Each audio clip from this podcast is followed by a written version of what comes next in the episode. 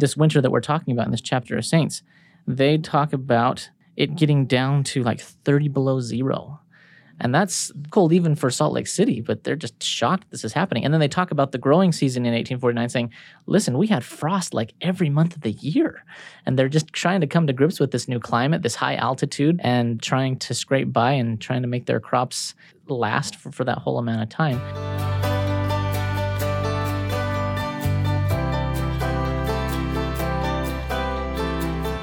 Welcome to the Saints Podcast. I'm Ben Godfrey. And I'm Shaylin Back. Thank you so much for joining us today. Today, we're going to be discussing chapter 8 of Saints Volume 2, This Time of Scarcity. And today we have joining us an editor with the Saints Project, Nathan Waite. Welcome, Nate. Thanks. It's good to be here. Nate, maybe you could start off just telling our listeners just a teeny bit about you and uh, your role in the Saints Project. Sure. So I've been an editor in the church history department for almost 12 years. I started on the Joseph Smith Papers project and still work on that. And then a few years ago, I got invited to help out on the Saints Project, which has been a wonderful change of pace and really enjoy working on both of those.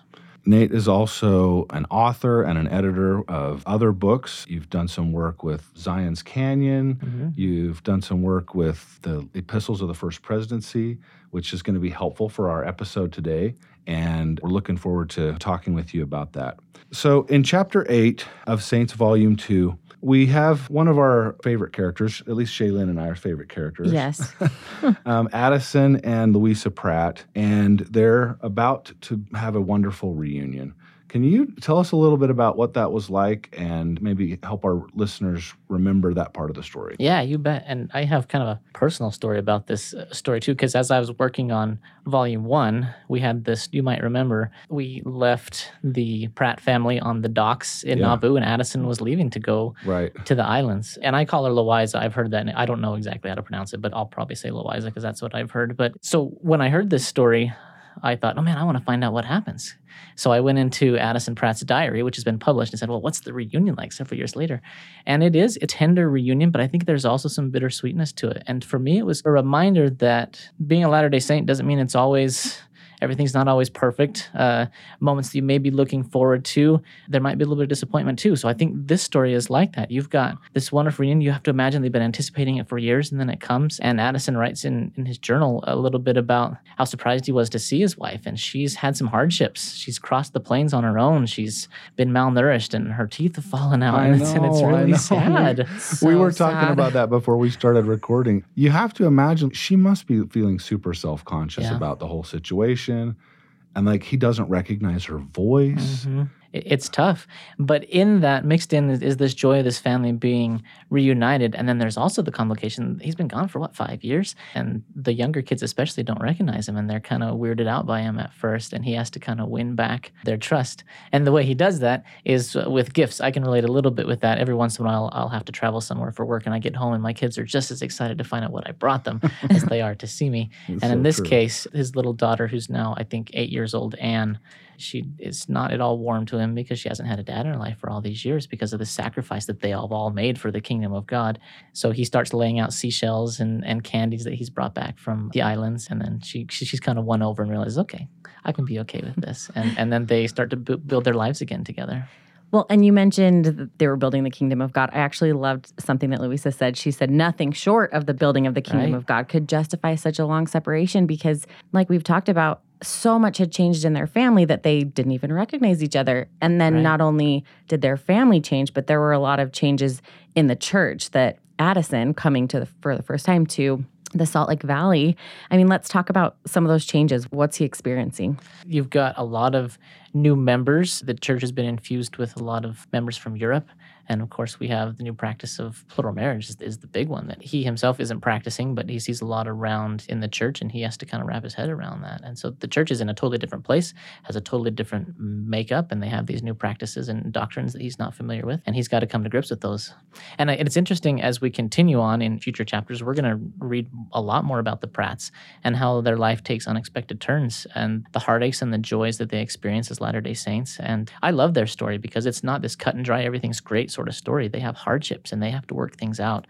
I love that that is part of Saints is, is these complicated and true to life stories. that might be a good point for us to talk about the valley as they're here in the valley and during these very first few years if i'm remembering correctly it tells us in the chapter there's something like 4000 saints who are, have settled here now a lot of them are living in wagons they have tents we have a story in the chapter about a tent burning down what is it like? What have you learned about conditions here in those first few years? Yeah um, and and the point of view that Saints uses in this chapter is Eliza Partridge, now Eliza Partridge Lyman, and how she's trying to make do living in a tent for a while. The tent burns down, and then she moves to a city lot, and they don't have a house yet, but she's kind of there and starting out it was tough for early Latter day Saints, and the records indicate that these were some of the harshest winters that they did ever experienced. These general epistles that the First Presidency starts writing in 1849, they're kind of like newsletters. They inform saints around the world what's going on in Salt Lake. They're trying to persuade members to gather to Salt Lake City, those that haven't yet. I think they're also trying to tell the world, hey, guess what? We left. We're starting out on our own, and we're doing just fine. Thanks very much. But they also kind of report on these harsh conditions, if I can pull one out in this 1849 epistle, this winter that we're talking about in this chapter of Saints, they talk about it getting down to like 30 below zero. Oh and that's goodness. cold even oh, for Salt Lake City, cold. but they're just shocked this is happening. And then they talk about the growing season in 1849, saying, listen, we had frost like every month of the year. And they're just trying to come to grips with this new climate, this high altitude, and trying to scrape by and trying to make their crops last for, for that whole amount of time.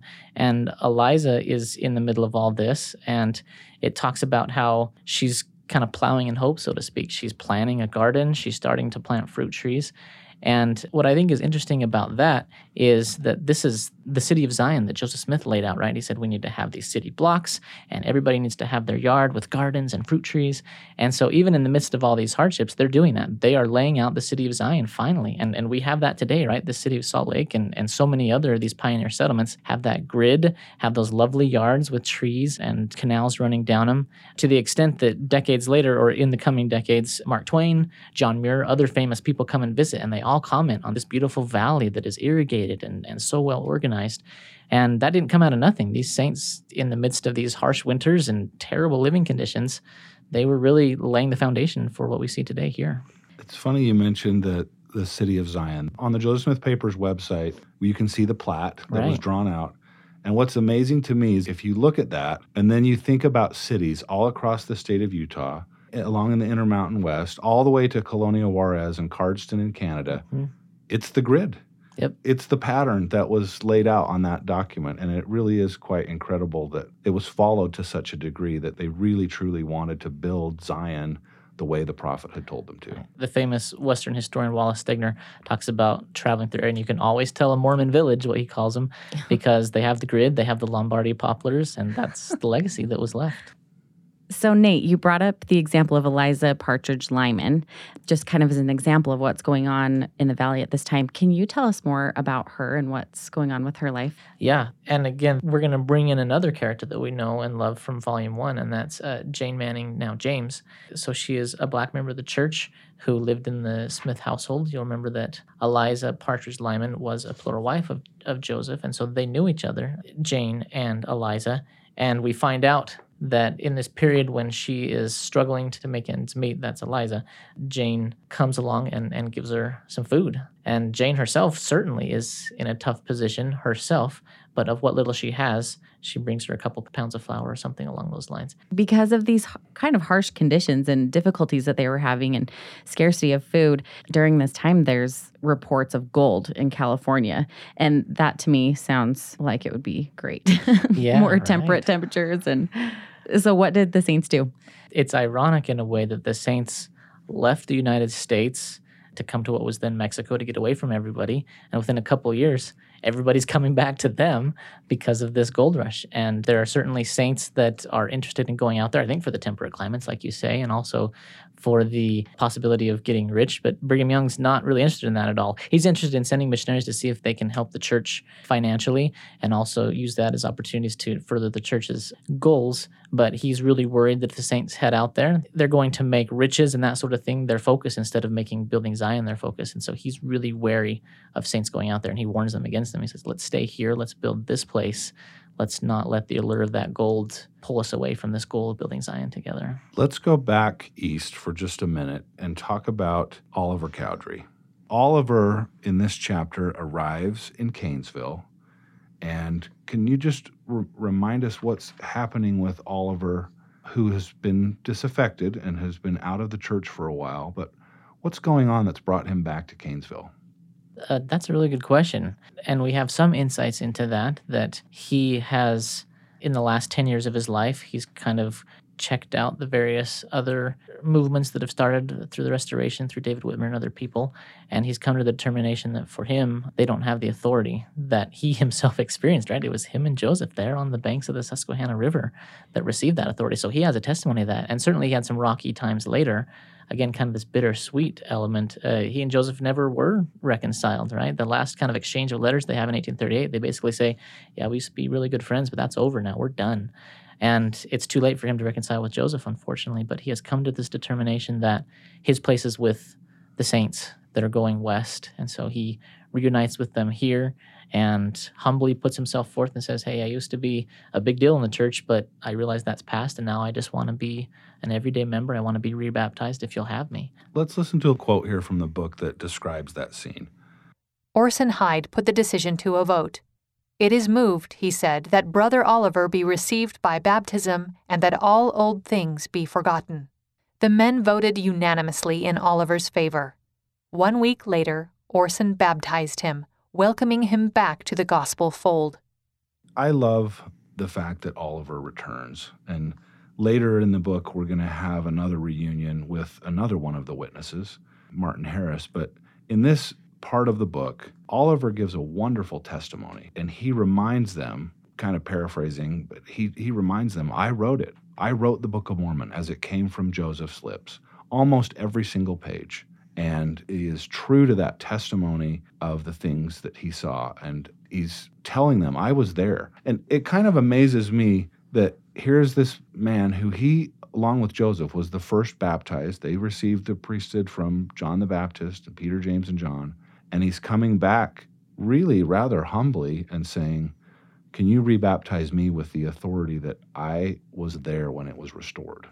Yeah that is that is quite a scene and what I also like about it is, I mean, there is some serious backstory here. There are some serious grievances on both sides. Yeah. And it takes Oliver humbly saying, submitting himself and saying, Will you rebaptize me? And it takes the church saying, Okay, we're willing to let bygones be bygones. I love how it says we're going to let old things pass away and they're just going to start again fresh.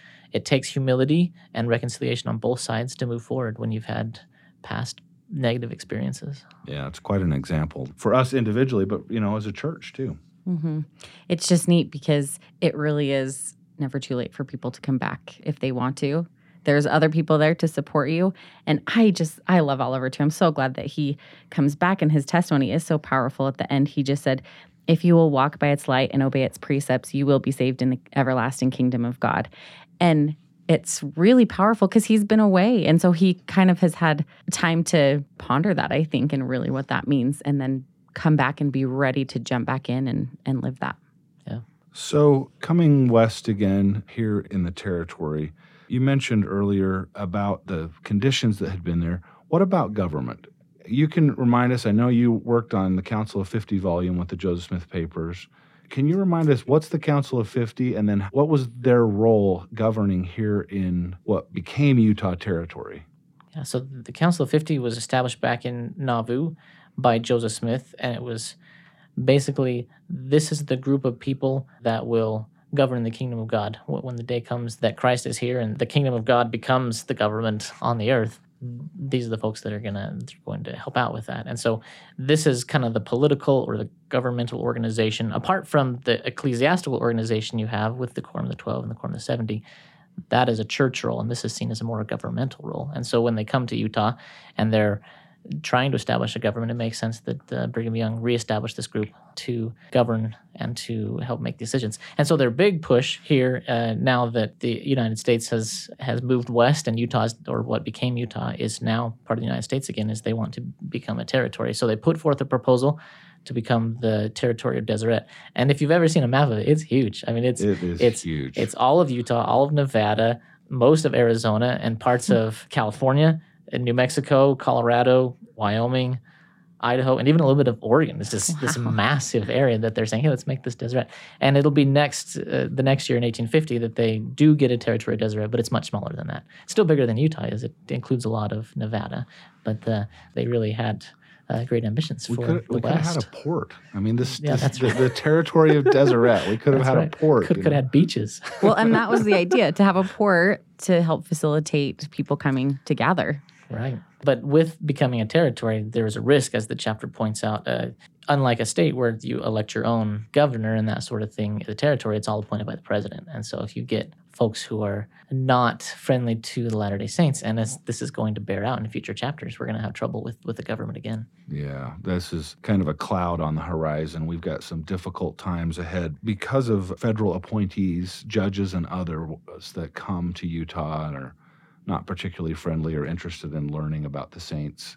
It, yeah, it, it, it's going to get a little difficult as we move forward. And one other sign of clouds on the horizon that we start to get in this chapter is relations with the Native Americans in, in the area. I was reading recently a, an article that Elder Marlin Jensen wrote. It was a, a, talk he gave about Pioneer Day, and he pointed out, you know, there's another side to Pioneer Day, which is this was not an unpopulated wilderness when the Saints came. These were established areas and territory of, of Indians, and especially the Utes.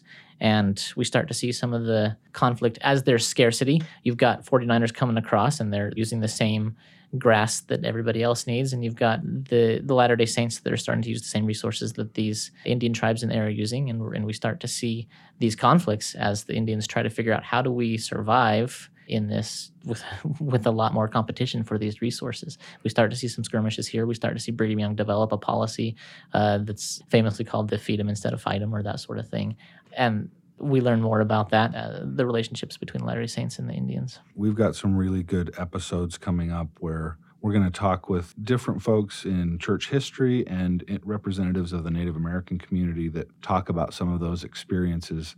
So I just encourage our listeners to keep listening to future episodes because we're going to learn a lot more about that, about the experiences of Native peoples here in the Intermountain West when the pioneers came.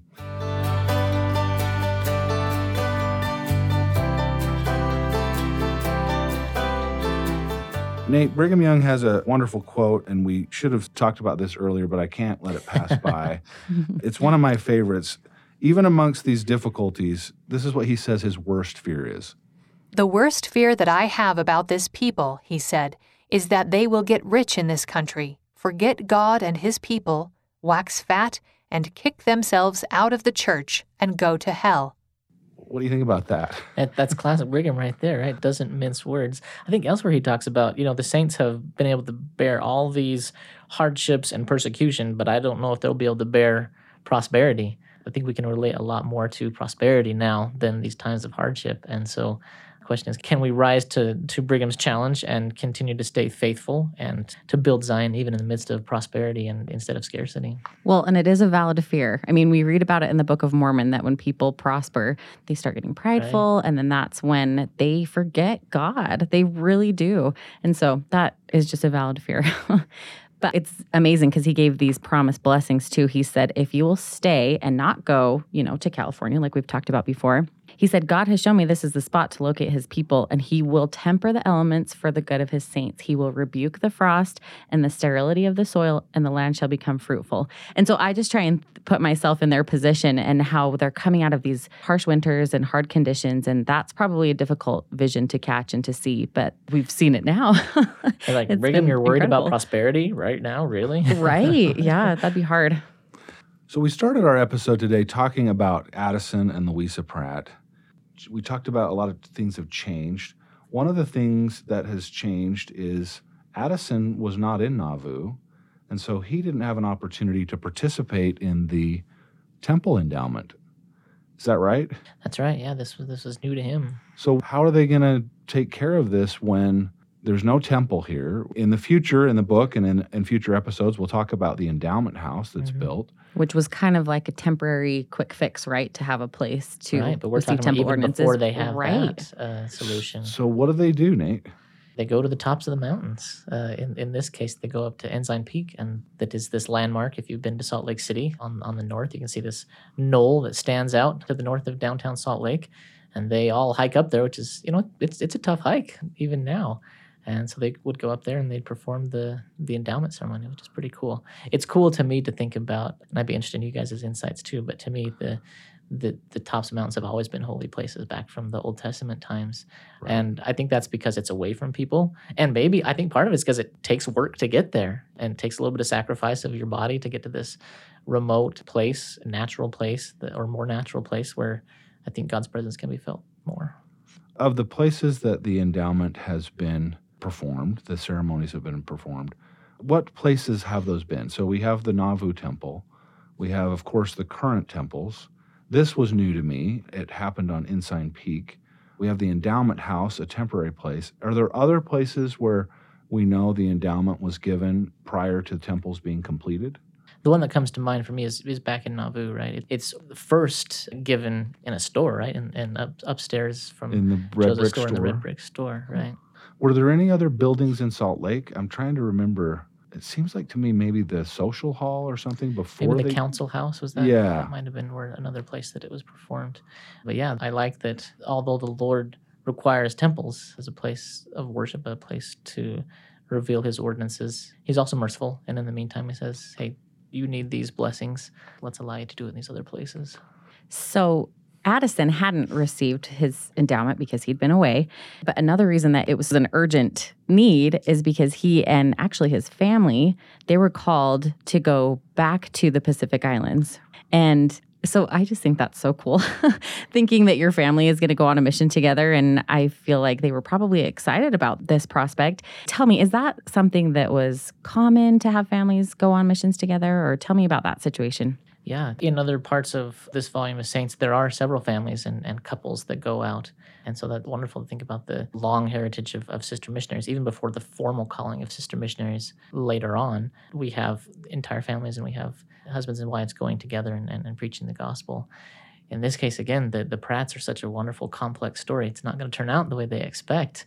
And, and, and your heart just goes out to them. Oh, uh, you got to feel bad for Louisa. You know, she's planning on this. It's exciting. Right. She's going to spend time with her husband who's been gone for all and this time. And then the first presidency or Brigham Young comes to them and says, it's just too dangerous. Yep. You, you know, you better stay home and she has to again reconcile herself with this setback, uh, with this new sacrifice that living the gospel requires of her. Let's listen to a little quote here from the book that kind of talks about this experience. Louisa felt like heaven and earth had turned against her. She and Addison hardly spoke to each other. When alone, she prayed, freely venting her grief and pain to God. Will my sufferings never come to an end? she groaned. The day Addison left the valley, Louisa and Ellen rode with them to his campsite and stayed the night. In the morning, he blessed them, and they said goodbye. Although she had been dreading the farewell for weeks, Louisa felt comforted as she rode back to the fort, her heart much lighter than it had been for some time. That'd be so difficult because yeah. you already got your husband back and to think about oh, okay now we can work together as a family and make decisions as a family and you know build our homes and livelihood as a family and then he leaves. And that quote that you shared before, Shaylin, I think it sums it up. There's nothing else would have convinced me to make these sacrifices except building the kingdom of God. And if you're going to sit them down here, I would think and hope they'd say it was worth it. Like mm-hmm. yeah. what we did, it was hard, but it's not for you to say where it was too much or not because it was our story. Thank you so much, Nate, for, for joining us today. We appreciate your insights.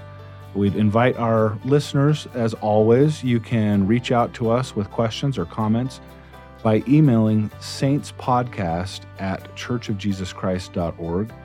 And you can read the latest chapters, watch the videos, connect to the church history topics at saints.churchofjesuschrist.org. I'm Ben Godfrey. And I'm Shaylin Back. Thanks again for listening.